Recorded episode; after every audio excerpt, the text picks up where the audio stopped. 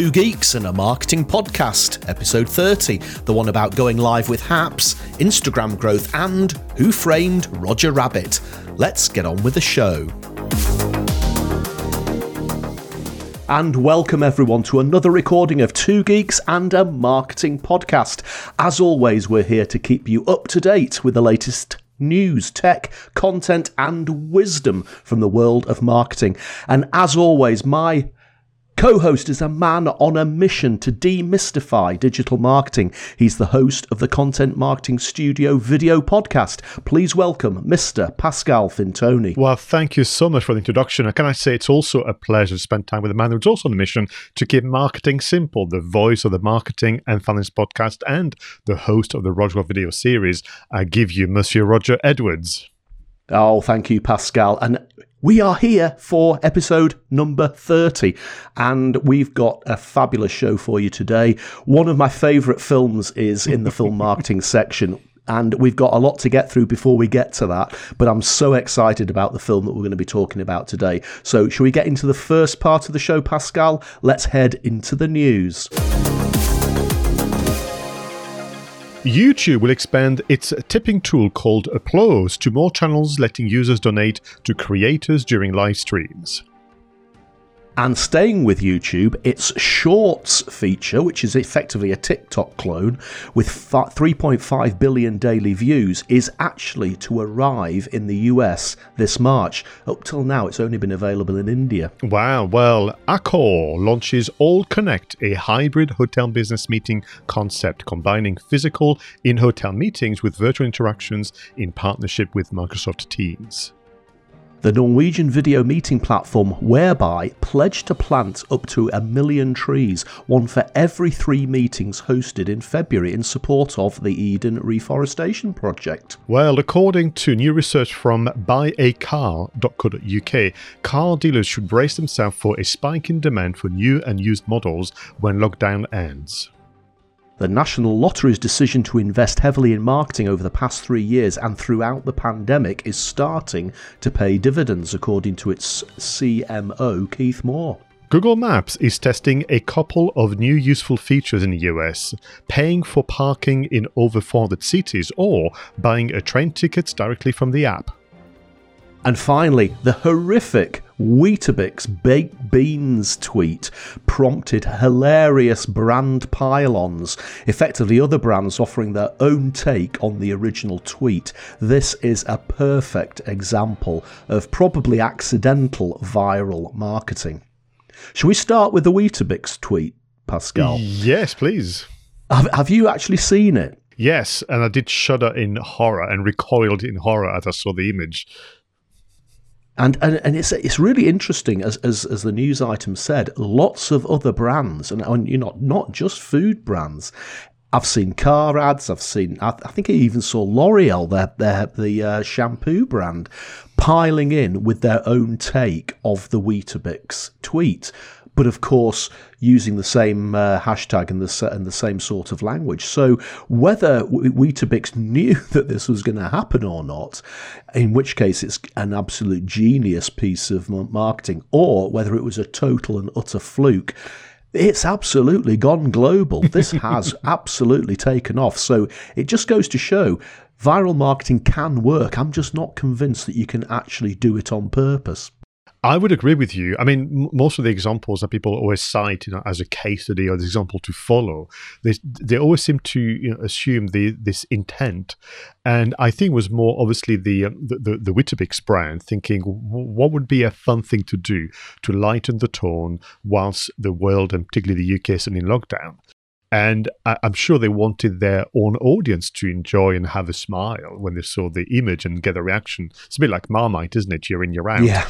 But I don't suspect they, you know, they sat in the, in that meeting room or that Zoom or Teams uh, meeting session to say, and next stage will be when the other brands copy us. You know, I think that's been essentially a uh, delightful surprise to them too.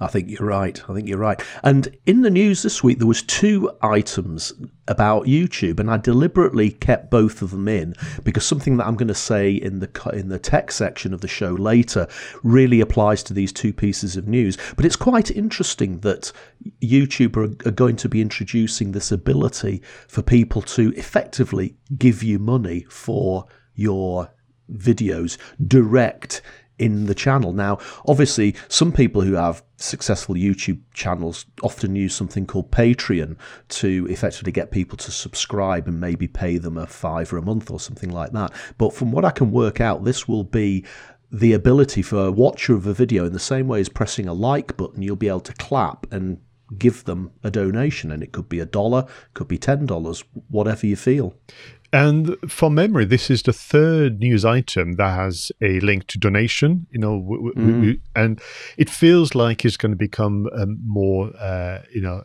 feature for for platforms out there, and the novelty is, is going to be uh, gone completely. Uh, and for me, it's kind of yeah, why not? Why not have different levels of showing your appreciation? And you know, I know that on occasion you talked about the the coffee uh, jar and that kind of things, but um, we've got the likes, we've got the comments, we've got the share share, people where you can really tell that there is um, a lot of work gone into it or there's a cost to the production of what they do, why not, by extension, become a micro executive producer and share, you know, two two pounds or or ten dollars for that matter? Agreed. And the second YouTube bit of news was this thing they call shorts, which is effectively their version of TikTok, which is, you know, we've seen the, the stories type thing flooding across the social media platforms at the moment. Ironically, you would have thought that YouTube might have been the pioneer of this sort of thing, but even they are playing catch up. And apparently, it's been going down really well in India, and now they're going to roll it out obviously to America. We'll probably get it in the UK later in the year, I guess. Mm, absolutely, it's a tricky one because the uh, the TikTok type content, which I know on Instagram they're trying with Reels, it feels to me like it belongs to the uh, TikTok kind of environment. And YouTube, the number two, if not number one in some nations, you know, search engine for information, for education and knowledge.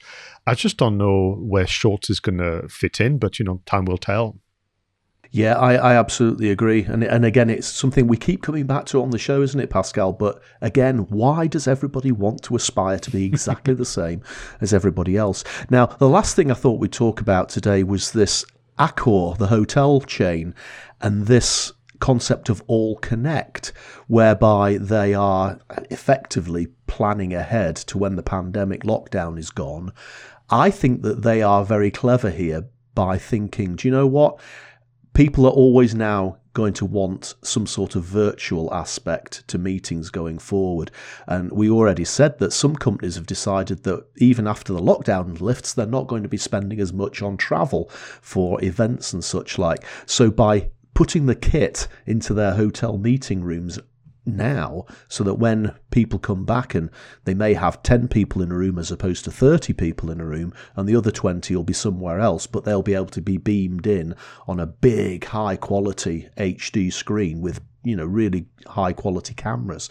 Uh, i think it's a very shrewd move and you know what's interesting? So, two things. I'm a big fan of the Accor brands and actually a group of companies. When I used to work in the, back in corporates, I used to insist that if I was in London or anywhere, I would have an Accor hotel with Ibis or Sofitel and the others. People thought it was because of the continental breakfast, Roger, but actually it was because of the because of the TV channels. Because you were guaranteed if you went to an Ibis hotel that there would be some French movies and, and TV series, so I could uh, play catch up. My reaction initially, Roger, interestingly, was that I thought this was a non-use. This was like a so what moment. But then, like you, when you sit back and reflect, saying, well, actually, no, what they're doing is taking the initiative on the the trend that is around the corner, barely a few months, where not everyone will be able to travel to begin with, then willing to travel, and why not actually take the initiative and actually clearly state your case? Because I think sometimes all of us in business, no matter whether you are on your own as a solopreneur or a big corporate, we will make assumptions about what our customers understand and remember about what we are So, you know, case in point, someone could have said, well, we have bis- uh, meeting rooms, we have conference room, uh, they will come and book them. Let's wait and see. But actually, by taking the initiative and releasing this news item about this is what we're doing, and it has a name, All Connect, and it has this, it has that, I think it's uh, actually uh, very clever indeed. You're right. Yeah. So another fabulous set of news items for us to get our teeth into this this week, Pascal. But I think it's time to move on, and the next section of the show is the content spotlights. Well, in this part of the show, Pascal and I bring to the table an item of content. It could be an article, video, webinar, something that we've seen during the last week which grabs our attention. And the great thing about it is, is we don't share that piece of content in advance, so it's always a bit of a surprise. So, Pascal, hit me with what you've got this week. So this week I've gone for a video, Roger. A video produced by a gentleman that you remember from a few years ago called Phil Pallen. Now, you and I met Phil at a new media expo all those years ago. I'm going to argue, Roger, that all everything began at new media expo in Manchester many, many years ago. So once again, we've said before, big thank you to Mike and Isabella to creating this movement for that content creation community. Now, Phil Pallen and I are connected through, you know, the, the marketing. I wouldn't say we're, we're, close acquaintances, but we always wave to each other from, you know, across the interweb. And I just love what he does as a personal brand coach, as a visual marketer in terms of the advice and so on. I must confess, I was very tempted to actually add Phil to the content uh, creators shoutouts, but that video was worthy of content spotlight. The video is entitled "How to Grow Organically on Instagram." Instagram in 2021. And there's two reasons why I wanted to bring it to your attention that to our viewers and listeners is number one, it's a wonderful example of how to produce a video for YouTube. And you could study essentially the way in which um, Phil does the introduction, the way does the, the um, kind of uh, closing statements, the different way which is edited, uh, elements within the video. It's just a great study of how to do it, but also it's great advice in terms of growing uh, your audience on Instagram. I would argue beyond. I think the advice within that is uh, valid for all social networks. What is interesting is that this video is in fact a 10 minute summary, a 10 minute kind of uh, study of a long video that he produced on IGTV, where he had an expert guest called Marketing Harry, kind of a superhero name, and he wanted to revisit, you know, that video to essentially give a, you a summary. And of course, if you wanted to, you could watch the full version by clicking on the link in the description on the YouTube channel. So to me, that's that. You know, it's a wonderful example of creating a video. It's a great way to also repurpose what's already out there, but by adding value. And of course, I'm going to give you now the top tips to grow your uh, Instagram following organically. So, number one advice, which I think will resonate with you, Roger, is simply posting on Instagram to then hope for the audience to grow is really, really not where we're at in 2021.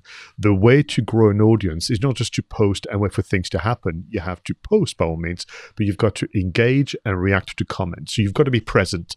And that kind of uh, your presence would also make sure that through the engagement you are featured on the suggested for you and the explore tabs on Instagram, which is a big, big part of how you can be discovered. Then number number two, because you're going to be more present on Instagram, then you're going to be inspired by what you observe, and that of that you can come up with your own compelling content. So, you know, there's a fine line between inspiration and plagiarism, and you know, it's asking to be very, very careful. But uh, again, you will not come up with good content tidy by not being active on Instagram, which I think plays to number one, which is to post and go is not where we're at really.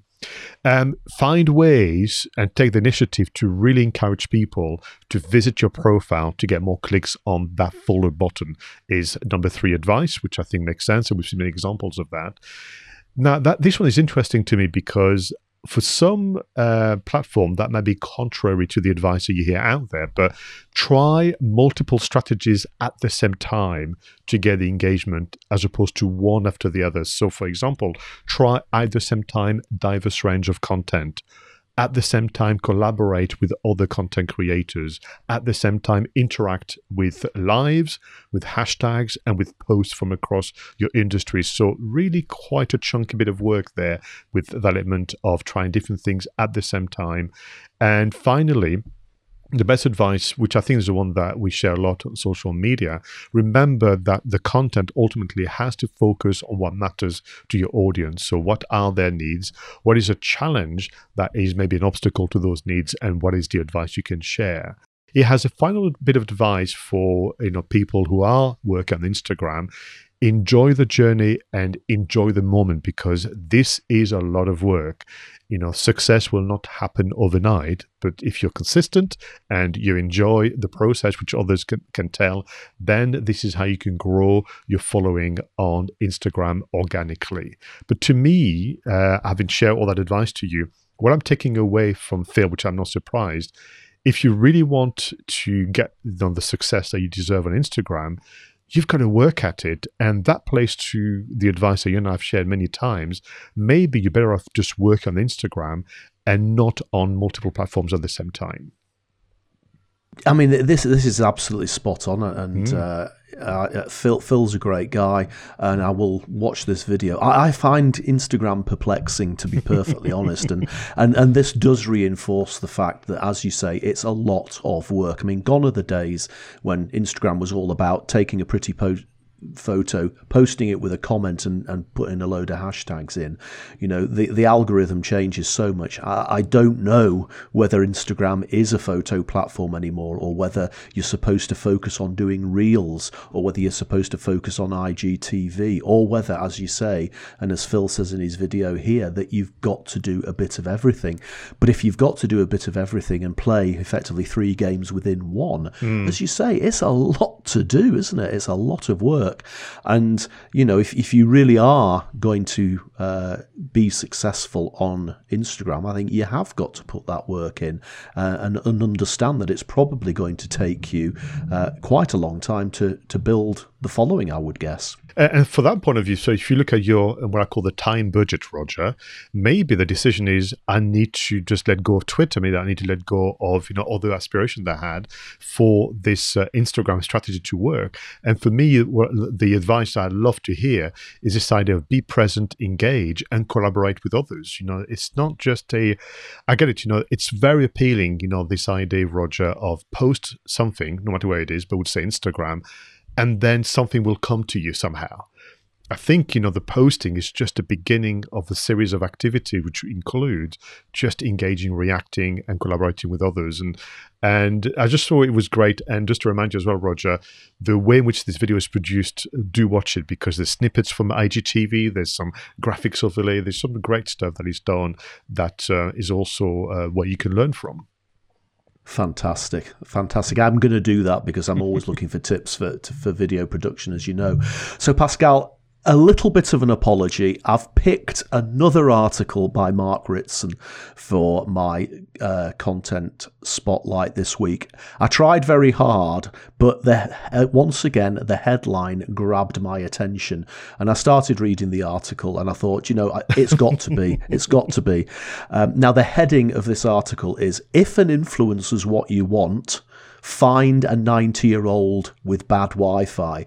Now, great headline, isn't it? Absolutely great headline. All is forgiven, uh, All is forgiven. Now, the thing is, We've talked about influencers on the show a few times over the last few episodes, and, and both of us have this opinion that, well, anybody can be an influencer. You know, we're influencers within our uh, smallish um, circle of uh, of colleagues and friends, I guess. And and you can be an influencer without having millions and millions of followers on Instagram. But I think that the world thinks of influencers as people who have millions and millions of followers on Instagram and probably sit on beaches in in Dubai during lockdowns when the rest of us aren't allowed or, or aren't supposed to travel.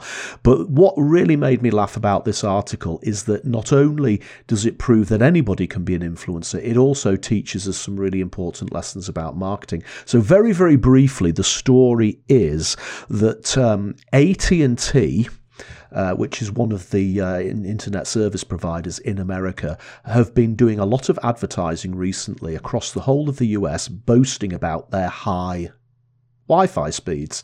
You know, we're talking about 300 M- uh, megabits per second, that sort of, of level. Now, there's a, a gentleman in Hollywood is not getting anywhere near those speeds. In fact, he's, he's using um, speed uh, testing equipment, and sometimes it's as low as 3 megabits per second as opposed to 300. And he says it's absolutely impossible to do anything other than just surf text based pages or, or download e- emails. He certainly can't watch Netflix or anything like that. And apparently he's complained to AT&T loads of times and nothing's happened for a long, long time, and yet they're still putting all of these adverts out on TV. So, what he did, and he had to pay for this, he took out an advert in a newspaper. Do you remember newspapers? I do. A real, a real proper paper newspaper. And basically, it, he called out the CEO of AT&T. And as you would expect, just like the Weetabix tweet, this advert got picked up by pretty much every TV news channel in America. And before long, this guy, and I should have said he's 90 years old, as the headline of the article says, he's 90 years old, was being interviewed on all the breakfast shows across the states. And can you imagine when the CEO of AT&T got his morning roundup of the news and they were plastered all across it. Now, as you would expect, within hours, there was uh, was a crew round digging up the road, installing fibre optic into the road where this gentleman lived, and within within 24 hours, the guy had the the internet speeds that he was expecting, and he's a happy chap, and he's a happy chap.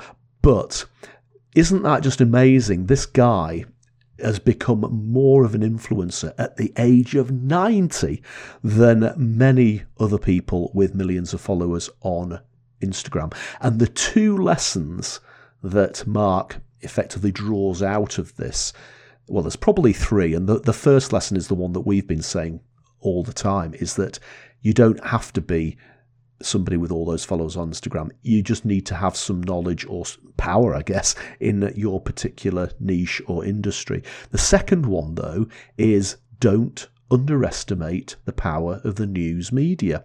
And marketers do do that a lot of the time. I guess we would call it PR, wouldn't we? Mm. But um, you know, a lot of people these days go straight to Twitter, they go straight to Instagram, they go straight to Facebook, and you know you see people say, "Oh, news media is dead. News newspapers, definitely paper versions of newspapers are dead." But just imagine had this ninety-year-old gone to Twitter and complained about it, it would have been picked up by somebody on their Twitter uh, customer services team. They'll have probably responded to him and said, Sorry about that, we'll send somebody around to fix it. And nobody else in the world would have known it. But this guy took out a paper advert in a paper paper and he got his face on pretty much all of the breakfast TV shows in America. So, wow, that's how to become an influencer. And I guess the second lesson and, and again, this is this is so obvious, Pascal, is marketing isn't just about communicating to your customers, which is what AT&T are constantly doing with their adverts, boasting about their constantly high speeds. What they weren't doing is actually listening to what their customers were telling them about the reality of the speeds, and that's what got them into serious trouble. So I'm actually not, I'm sorry, not sorry about using another article by Mark Ritson. Yes, I mean, Mark, if you keep using headlines and titles like this, you know, it's, it's very, very difficult. But um, we should try and find a way one day to invite him as a special guest in, in return for all, all the many uh, articles we've reviewed.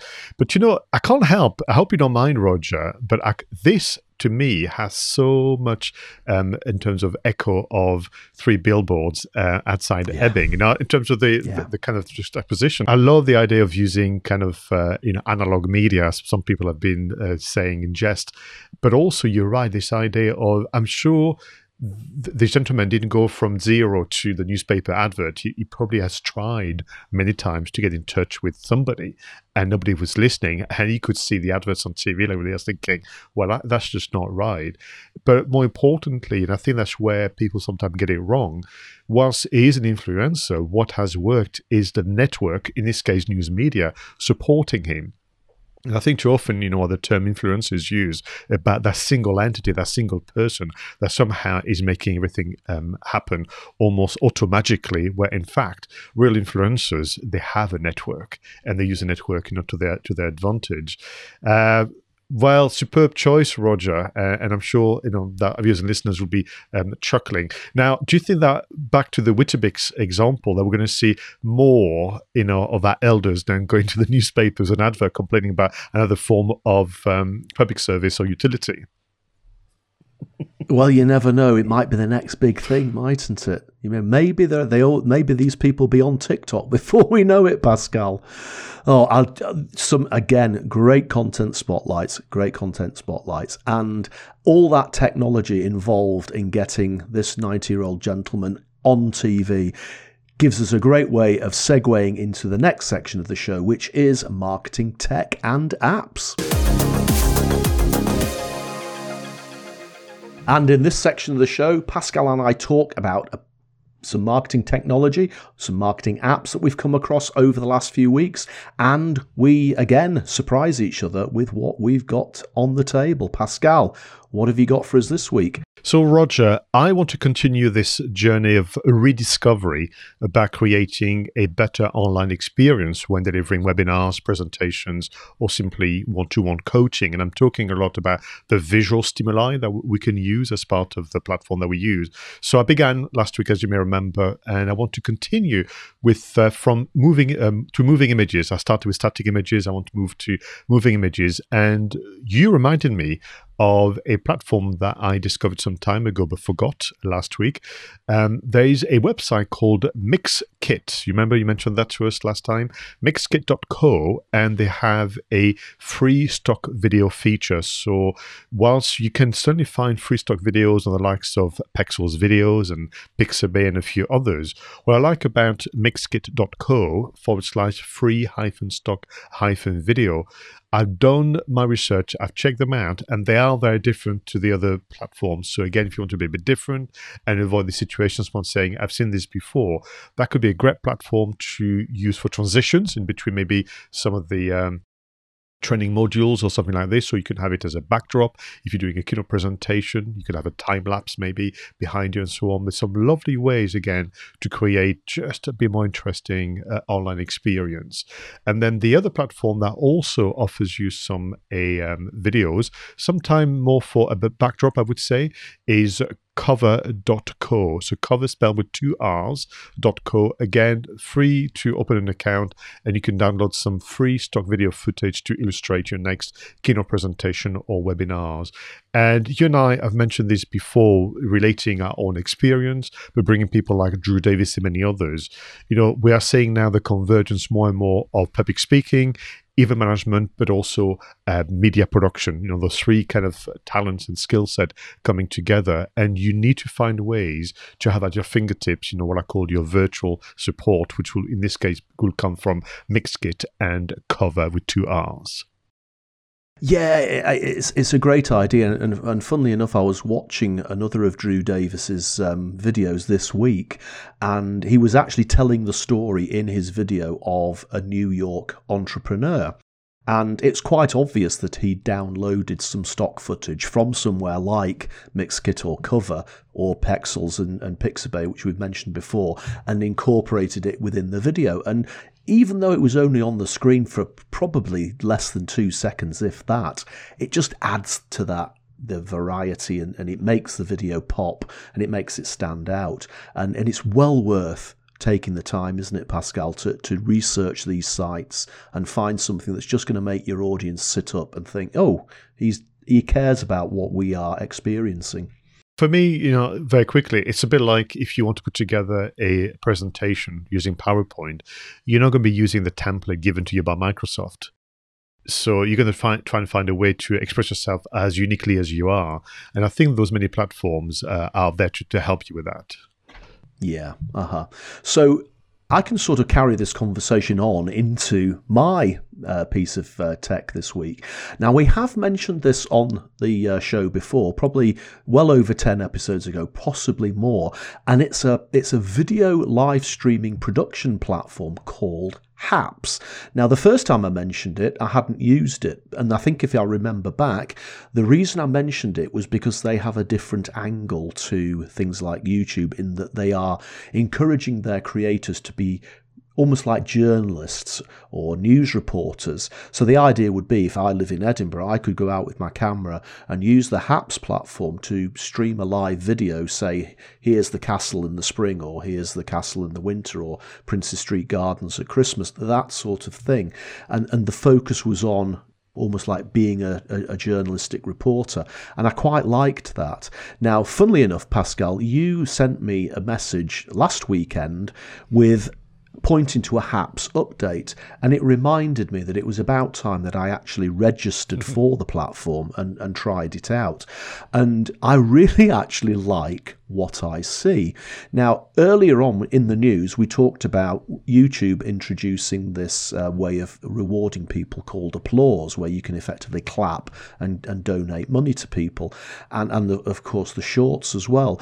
Now, HAPS is actually like a combination of a YouTube style platform where videos are hosted, but it also has all the live streaming technology that you would expect from something like StreamYard or Restream.io.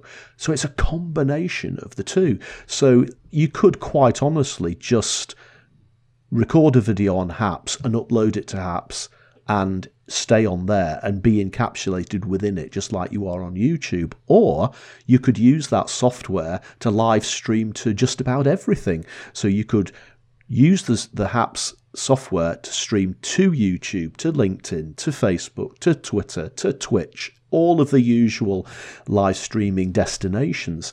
And, and what I really like about it is the extras that you get, like being able to put lower thirds in and being able to suck in live chat literally onto the screen as opposed to having to do it in a different in a different location and all of this at the moment is totally free um, it has to, from what I can see, it has at least all of the flexibility and the uh, um, features as something like StreamYard, and yet it is free.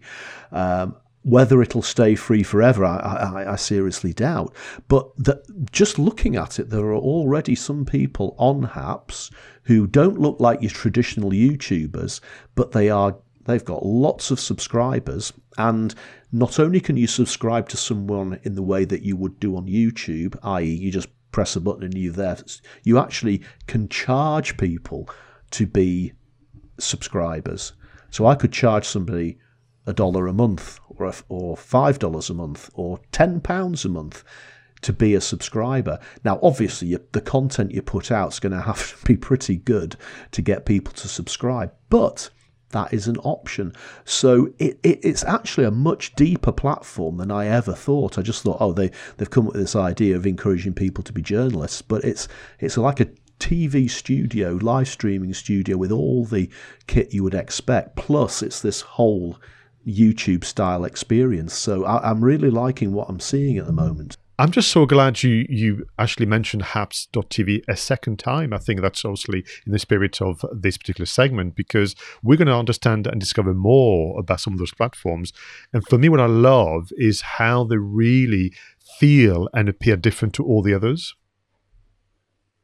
Yeah, absolutely right. They, they've gone for that niche of the journalistic approach, but it's all the other features. And you know, when I when when I um, read out the bit about the applause on YouTube, you know, that's a good thing. But actually, Haps have been doing this right from their inception. Um, they don't call it applause. You actually give people almost like um, coins, uh, and, and you can actually buy coins to give people. So not only can you subscribe to people's channels, you can also donate just almost like tips, I guess, applause, which is which is what the YouTube version is. So yeah, really, really interesting. Uh, I haven't actually used it to go live yet because this week has been mainly just messing around with it, but I am going to give it a try. Probably in my harbour trip down tomorrow morning because to stay within the feel of the platform, I felt that I had to be outside showing people stuff as opposed to being inside, sat here behind the computer. Well, I'll be uh, looking out for it. Fantastic. Okay, Pascal, let's do what we always do at this part of the show. We fire up the flux capacitor, we dive into the DeLorean, we set the controls of the TARDIS, we head back in time for this week in history. In 1959, the Barbie doll makes its debut at the American Toy Fair in New York.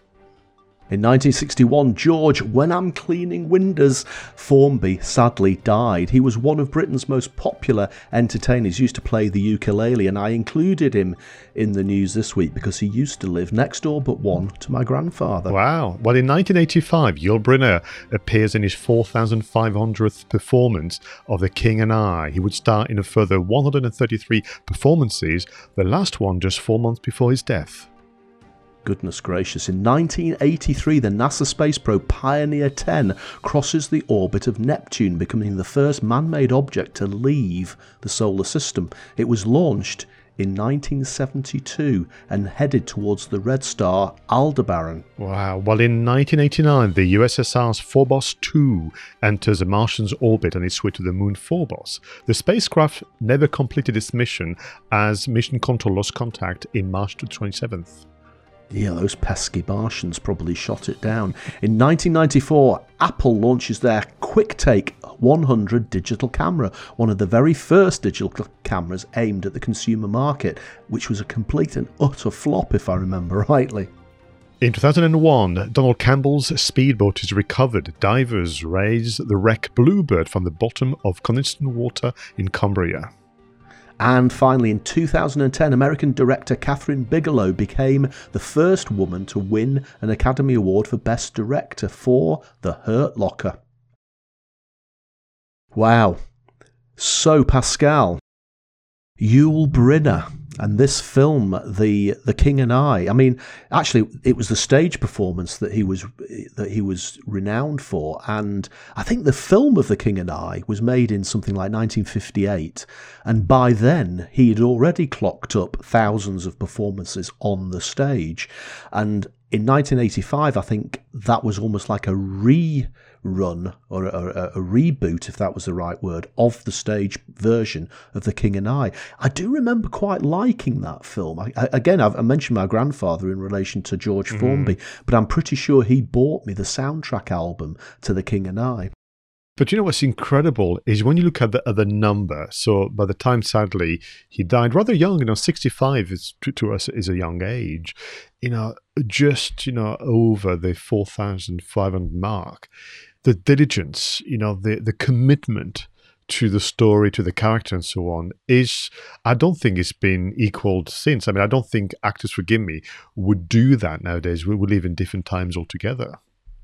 I think he became so recognizable as the part of the king in that film, in the film, and on the stage play that they, they, they probably couldn't have run the stage play with anybody else. It just almost had to be Yul Brynner playing that role. I mean, as a uh, individual, as a professional, uh, talk about personal branding. I mean, you know, Yul Brynner, the name, you know, the the, the physicality, uh, the way he stood out on screen. I mean, we know that the um, the making of the uh, you know Seven Mercenaries, or the Magnificent Seven, should I say, uh, was fraught with tension because all those incredible actors.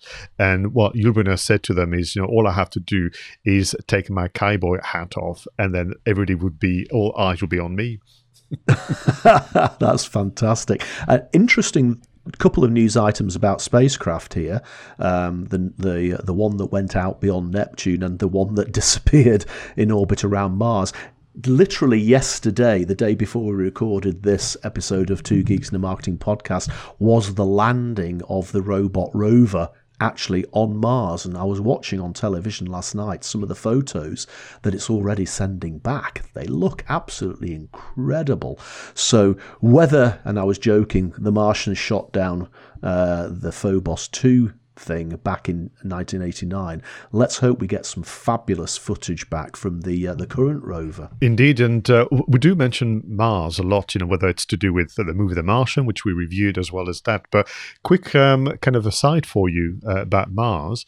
Um, I think it was last year, my sister bought my nephew a birthday present, which was essentially a voucher whereby when the uh, rover, you know, would land on Mars, a message would be sent to him. So you could buy this uh, gift, you know, and presents. So sure enough, yesterday, my um, nephew Louis got a message, a picture with him in it, you know, of uh, essentially pretending he was next to the rover um, kind of vehicle. But he got a message um, from Mars as his birthday present. Message from Mars. That is absolutely fabulous, isn't it? Absolutely fabulous. Great. So, Kathryn Bigelow. I wouldn't. I would have thought there had been a female director winning an Academy Award before 2010. I was quite shocked by that. Yeah, shameful. Took a long Absolutely time. Shameful. Uh, I mean, Yeah. she deserves it, and she's been an incredible film producer and, and director, and she's done some great work. But not, not not acceptable in my view. You know, to wait literally 2010. I mean, that to, we've been making movies, give or take, for nearly a century now. Uh, so you know, let's hope that things are still improving and will improve moving forward. So, Kathryn Bigelow, what an amazing creator she is. And that leads us nicely into the next section of the show, which is our creators' shout outs. And in this section of the show, Pascal and I give a shout out to one of our favourite creators. Now, most of the time, the creator is somebody within our immediate network, although sometimes we do stray outside that network and, and, uh, and talk about people with even bigger influence. So, Pascal, who's on your radar this week? Well, today I'm so, so pleased to introduce you and our viewers and listeners to Nick Redmond, the host of the Voice Coach podcast series. Now, Nick and I are a second level connection according to the LinkedIn definition. And I must once again th- thank Alan McGee, who is my contact on LinkedIn, for introducing me to Nick Redmond and her podcast. She is a coach, as I mentioned a moment ago, and she works with anyone who is a professional that needs the spoken word and spoken voice as a way of functioning, whether you're an actor, whether you're a speaker, whether you're a consultant, a coach, and so on. And what she's doing through her work, but also through this podcast, she's sharing her insight and knowledge about the mechanics of speech and voice and what you can do to essentially look after your voice. She talks about voice health, but she also gives you techniques to be a better speaker, a better kind of raconteur, and just holds an audience interest. Now, this is a, new podcast series for her. It started roughly on the 24th of January, so there are now a handful of episodes, including how to warm up your voice in five minutes, top five microphone techniques tips how to have good vocal health which is a term that I didn't never thought of, but of course, you and I would agree that on occasion our vocal health is not as good as it could be, and it has an impact on our ability to work. But of course, you've got the top five tips for improving your speech, and so on and so forth. In the how to warm up your voice in five minutes. There's a fun exercise in there that you can do with her. And she also has a tongue twister, which is as follows. I'm going to try and do it well as one, one, one shot. So Benedict Cumberbatch broke a delicate luggage rack.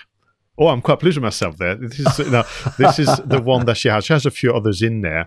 And what is lovely is she's clearly passionate about voice and the mechanics of voice. She really shares her, you know, kind of advice with great enthusiasm, but also she has this, I must say, I don't mind how me saying, this um, great voice, we'd expect that, and really charming kind of Irish tone to it as well, which is quite compelling. So really pleased to have added uh, Nick Redmond's, you know, voice coach podcast series on my Stitcher account, and I would want others to do the same. I'm going to listen to this, uh, Pascal. I think that, I mean, you and I use our voice so much in as part of our job, not only in this podcast, but when we do webinars, when we do stage presentations, whatever it might be, we're using our voice. And, you know, I very rarely think about it. And I never really think, am I looking after my voice? Am I warming up properly? So, yeah, definitely need to give this a do listen that. to and, and, and, find out uh, what she's got to say. So, my creator shout out this week is actually for somebody that I've known for a good long time. His name is Kevin Carr. Now, he runs a PR agency uh, within the financial services uh, industry. And I've worked with Kevin many, many years and known him for many, many years. And currently, we both work um, on a, a, a, project called Protection Review. And we've mentioned that a few times on the podcast. And I've been going on at Kevin for a long time that he needs to start doing video. And he's finally put together a piece of video, and actually, I hope it goes a bit viral.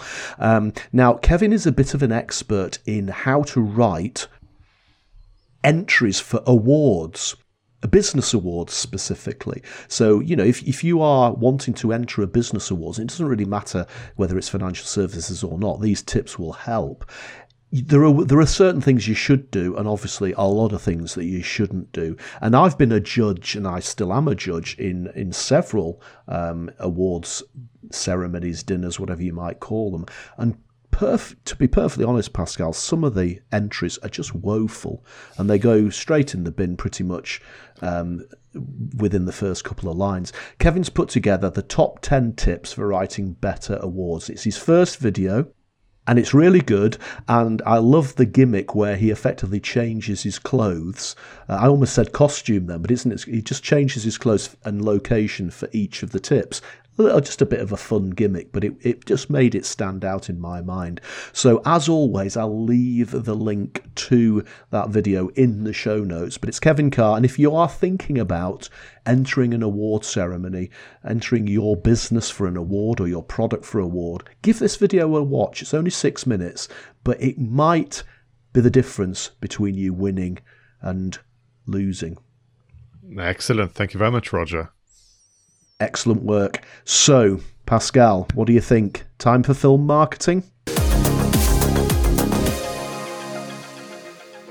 Imagine that you've just finished a piece of content and you're eager to get it out to the world, but it's going to take you at least 14 months to just polish it and make it fit for customer consumption.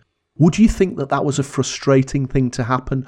Well, today's film is Who Framed Roger Rabbit, and post production on this film took 14 months. And the reason why? Because they merged together live action with animation. Do you remember this one, Pascal? I do remember it very well indeed. I remember going to the UGC complex in Bordeaux with friends and family and having the time of my life completely. But I just say as well that I'm almost so proud that uh, for the Two Geeks and Marketing podcast, we've chosen this film because by now, if people don't appreciate how much we adore filmmaking and film production, they should get it, you know, with this choice today. Yeah, I, I went to see it in Lancaster of all places. Um, but obviously at the time, it was just a fabulous, fun movie. And yes, we absolutely marvelled at the way that they had managed to merge together animated cartoons and real people. Now, I think uh, I up until that point, probably when I was younger, I'd been to see the original Mary Poppins film, and there was another film called Bedknobs and Broomsticks as well, which merged animation with live action. But the genius of this film and if you look at those other two that I mentioned, is that you could tell that the scenes where the cartoons and the live people were merged together were very static and one dimension and, and, and two dimensional. Whereas in we in, in Who Framed Roger Rabbit, it was the, the, the, the cartoons were being, you know, they were zooming round them, they were zooming in them, they were circling up and down, they were bouncing shadows of light over them. You know, there's one amazing scene where there's a light bulb uh, swinging in the uh, in the background, and you can see the shadows going across the cartoon's face. And here's the thing, Pascal, and I didn't realize this at the time, but this was one of the last animated films that was made where every single frame of the cartoons were individually hand drawn and painted. That's why it took them 14 months. And indeed, to, to that extent, you know, that was one. Uh, this movie won three Oscars for obviously the best editing, the best sound effects, and the best um, kind of special effects. But there was also a special commendation for the animation team. Yeah, I mean, it's it's just almost beyond comprehension because now pretty much every animated film is done by computer. Uh, so I guess you could say it's a lot easier. I mean, it's still incredibly uh, sophisticated, but imagine they had to draw every single frame of each character in that film, and every frame, every second of the film would have had 24 frames. So each of those 24 frames had to be slightly different to make the, the characters animate. And it was not only the uh, character animation, again, they had to paint in the shadows, they had to paint in the lighting, they had to paint in other cartoon characters in the background. And it, it, just, it just absolutely staggers me how much detail and painstaking detail was gone into with this. I mean, one of the joys of watching the film for me is actually pausing the video and, and see, oh look, you can see the seven dwarfs are in the back yeah. of that as that scene. You know, only for a split second, but they they had that vision that they wanted to try and include within the film somewhere. Pretty much every famous cartoon character there's ever been, and and it's when you look at it from that point of view, it's unbelievably detailed. Yeah, there's the same sense of wonder and enjoyment than when you first see Ready Player One and mm. and you kind of can't quite believe you know all this reference to your childhood and, and indeed you know when you watch but i think uh, what was lovely as well i mean this is um, if i'm not mistaken roger a disney production with a few it other is. studios but they also went and i think that's one of the reasons why perhaps nowadays it's harder they they had this ability to bring you know cartoon characters from other studios from tex avery to you know uh, a few others that uh, looney tunes obviously and uh, merrie melodies so they could work in collaboration with, with other studios and other kind of uh, IP centers, um, which I think would be much harder nowadays. Yeah, and and again, maybe that's why the movie was just so far fabulous. I mean, obviously Roger Rabbit himself was a completely new creation. And, and, and you know, you can find articles on the internet to see that Roger Rabbit was almost an amalgamation of various things from other famous people, like the baggy trousers and the bow tie. You can find people who, who they, they they try to emulate there. But yeah, getting Donald Duck and Daffy Duck in the same film, Warner Brothers and, and Disney, as you've said, it, that it just made it so special. You know, Bugs Bunny and Mickey Mouse side by side, but in character and, and the same voice actors and, and all of that. It's and, and I just magical. love you know the, the, whole concept of that they live in Toontown, which is almost yes. like a ghetto. They're being yes. exploited, you know, by, by the, the, the producers, you know, and so on and so forth. And and what what was interesting for me, I would argue that one the pleasure watching this film is is multi leveled. Obviously, there's adult humor as well as kids humor, and maybe was the first one to do it properly. But most of those characters, most of those uh, cartoon characters, you and I would have seen them on the small screen up to that mm. point. and for mm. the first time ever, potentially, we saw them on the big screen in the context of a uh, of motion picture. But we must also spend a moment to really, really um, thank you know and congratulate the actors who had to act with nothing and then of course you know the cartoon characters were, were added later but bob hoskins you know who's the lead character christopher lloyd and so on they had to imagine being amongst all those characters and then that was super, superimposed following as you mentioned 14 months of hard work. And one of the articles that I read, Pascal, said that uh, the director was absolutely specific that what would almost make the movie fail was if they got the eye lines wrong. Mm. So, it, you know, it's very, very rare. There's a couple of times within the film where Bob Hoskins isn't quite eye to eye with Roger Rabbit or the characters interacting with, but mainly, mainly, you could absolutely believe that he was genuinely acting with a cartoon. But of course, as you say, in real life, he was acting to nothing. Maybe there was a there was a stick man or a, a model or something that he was he was playing to, but genuinely they had to get those eye lines absolutely and utterly spot on. One of the other things which I read, which I thought was fabulous, was, uh, and you said this is a Disney movie, but actually it was put out as a touchstone movie because I think some of the high ups at Disney felt that it strayed just a little bit too far into adult humour. And I'm sure, I might be wrong, but I'm sure that one of the lines is, Is that a rabbit in your pocket or are you just pleased to see me? Um, and they obviously felt that it, it might have tarnished Disney's uh, white image, and wholesome image, if they'd have associated themselves. It's a bit of a shame because it was so full of Disney characters. But uh, but again, what you were saying, you know, you, you've got you know that, that humor. For me, uh, you're right, three dimensional. So the actors, or real life actors, move around, and everything moves around them as well. You know, there's a real interaction with the world of Toontown. But also, what I loved about it was it is a complex story, and it's also using all the archetypes of the 1940s noir detective stories. So we've got Bob Hoskins, who plays the character of Eddie Valiant. Of course, he's a hero.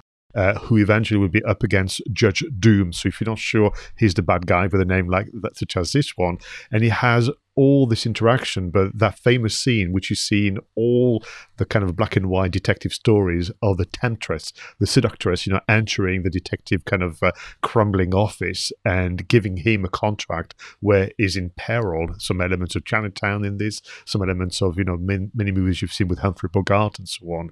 Uh, well, uh, on that subject, of course, when the movie was out, we were, were all saw for the very first time Jessica Rabbit. Mm. Oh, yes. I mean, she was drawn in such a way, wasn't she? I mean, I'm not, I'm not, I'm not mean. I'm just drawn this way. But uh, yeah, so many young lads well almost had a crush on a cartoon character it's it's absolutely but i mean again that you know that the animation uh, i think the scene where she's singing in the bar the animation of her dress, which was sparkling with mm. glitters, they had to animate every single little light spot from multiple directions. Again, it brings us back to that whole idea of the staggering amount of detail. And and I guess that, you know, for content creators like ourselves, you know, we, we, we say this about a lot of films, Pascal, but this one has to be almost like at the pinnacle of detail and the pinnacle of painstaking attention to detail. And and, and you know, if you've got that vision and the wherewithal to carry it out, it just shows you what you can achieve. And I think for me, the we didn't know in 1998 that this was uh, you know the best almost and there would be no others to come after. Um, because ultimately you do assume no matter the you know the, the, the, genre that you, you favor when it comes to film that the next iteration the next exploration of that theme will be better because of access to more technology to better ways to produce and so on and so forth. But actually whilst there was some close call with uh, things like space jam or you could argue there was some interesting things explored with the the incredibles and so on I think that uh, nothing has um, been as good as uh, this one since then. No, I think you're absolutely right, Pascal. And I'm trying to think back now to the marketing of the film. And, you know, 1988, um, I, I, was just out of university. I, I, I can't really think. I know that there was a lot of hype around the film. I know that they, again, the, the mix of live and cartoon, they really bigged that up. Uh, there was a lot of programs in advance on TV showing clips of it. So there was a massive expectation that it was going to be a good film. But uh, any lessons that you, you think we can draw from this? Uh, difficult to extract myself from how you know f- uh, fun the film was, but yes, let's talk about marketing. So you had obviously the marketing pack, the media pack mm. that was put into motion.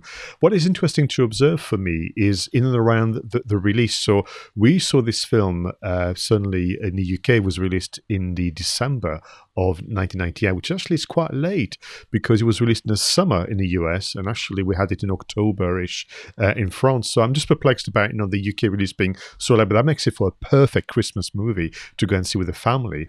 But what was interesting, in addition to the uh, the marketing machine, this movie was then mentioned for its te- the technology So then you had programs on TV and magazines review, talking about the film from a technology point of view. So reaching, I would argue, an additional a new audience. We had some a, TV series looking uh, into science in, on French TV called uh, Time X, where they were talking about how incredible the achievement, incredible achievement of that film. So you're watching a movie about science and technology, and the movie was being mentioned. So the behind the scene, I think, element of the the marketing was also very very important. Yeah, ab- absolutely right. Remember that. It, I'm sure it was something like Tomorrow's World, Pascal, mm. or something like that, yeah. talking about how they made this film. And, and then, of course, uh, the DVDs came late, the VHS tape came, the DVDs came. And, and you know, one of the things that absolutely blew me away um, when, the, when the DVD came out was that, you know, at the beginning of the film, the first five minutes of the film is actually a Roger Rabbit cartoon. So it's, it's, baby Herman's trying to get the cookies on top of the fridge, and uh, Roger's trying to protect him, and just about every implement within the kitchen either falls on his head or spikes him, or you know all those cartoon pratfalls and, and, and this, that, and the other. And of course, after those five minutes, you realise that it's actually them filming a cartoon. Uh, but on the DVD, there were at least another three Roger Rabbit entire cartoons that they had made. Now, I think that those cartoons actually ran in cinemas almost like extended adverts for the film at the time it was released. And of course, they ended up being fabulous Easter eggs on the um, and, and extras on, on the DVD. But to think that they even went to the extent of creating three more five, six minute cartoons in addition to the film ah, again, incredible attention to detail. And it reminded me, first time I went to see this at the movies, I was perplexed by the beginning of thinking, hang on a minute, I saw the trailer. They're, they're meant to be real people there as well because it's quite a lengthy cartoon you see at the very beginning before someone goes cut, and then suddenly the camera turns to real life environment. I was thinking this is wrong. I was kind of being, being quite perplexed by, by, the whole thing. But on, on that point, just reading about the, the, some of the trivia that one can consult on consult on the web about who framed Roger Rabbit, not only was it at the time, perhaps still is one of the most expensive, obviously, film production of all time, but one of the longest, but also to be able to thank everybody that was uh, involved in the movie, it had the longest, longest closing credits of all times as well. Ah, that's a new. I didn't know that. That's a fabulous. Well, just to your point, um, Roger, about um, you know, to realise you have the same name as a film. Just came to me.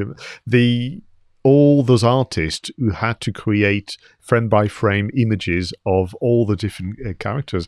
There was a lot of people in, involved, yeah. as well as obviously the, the normal uh, crew that we'd expect from a, a, a film a, a production. Yeah, that I mean, you, you, when you think about that army of people painstakingly drawing twenty four frames a second. Oh, I, I, it, it just absolutely utterly boggles the mind. One of the best films of all time.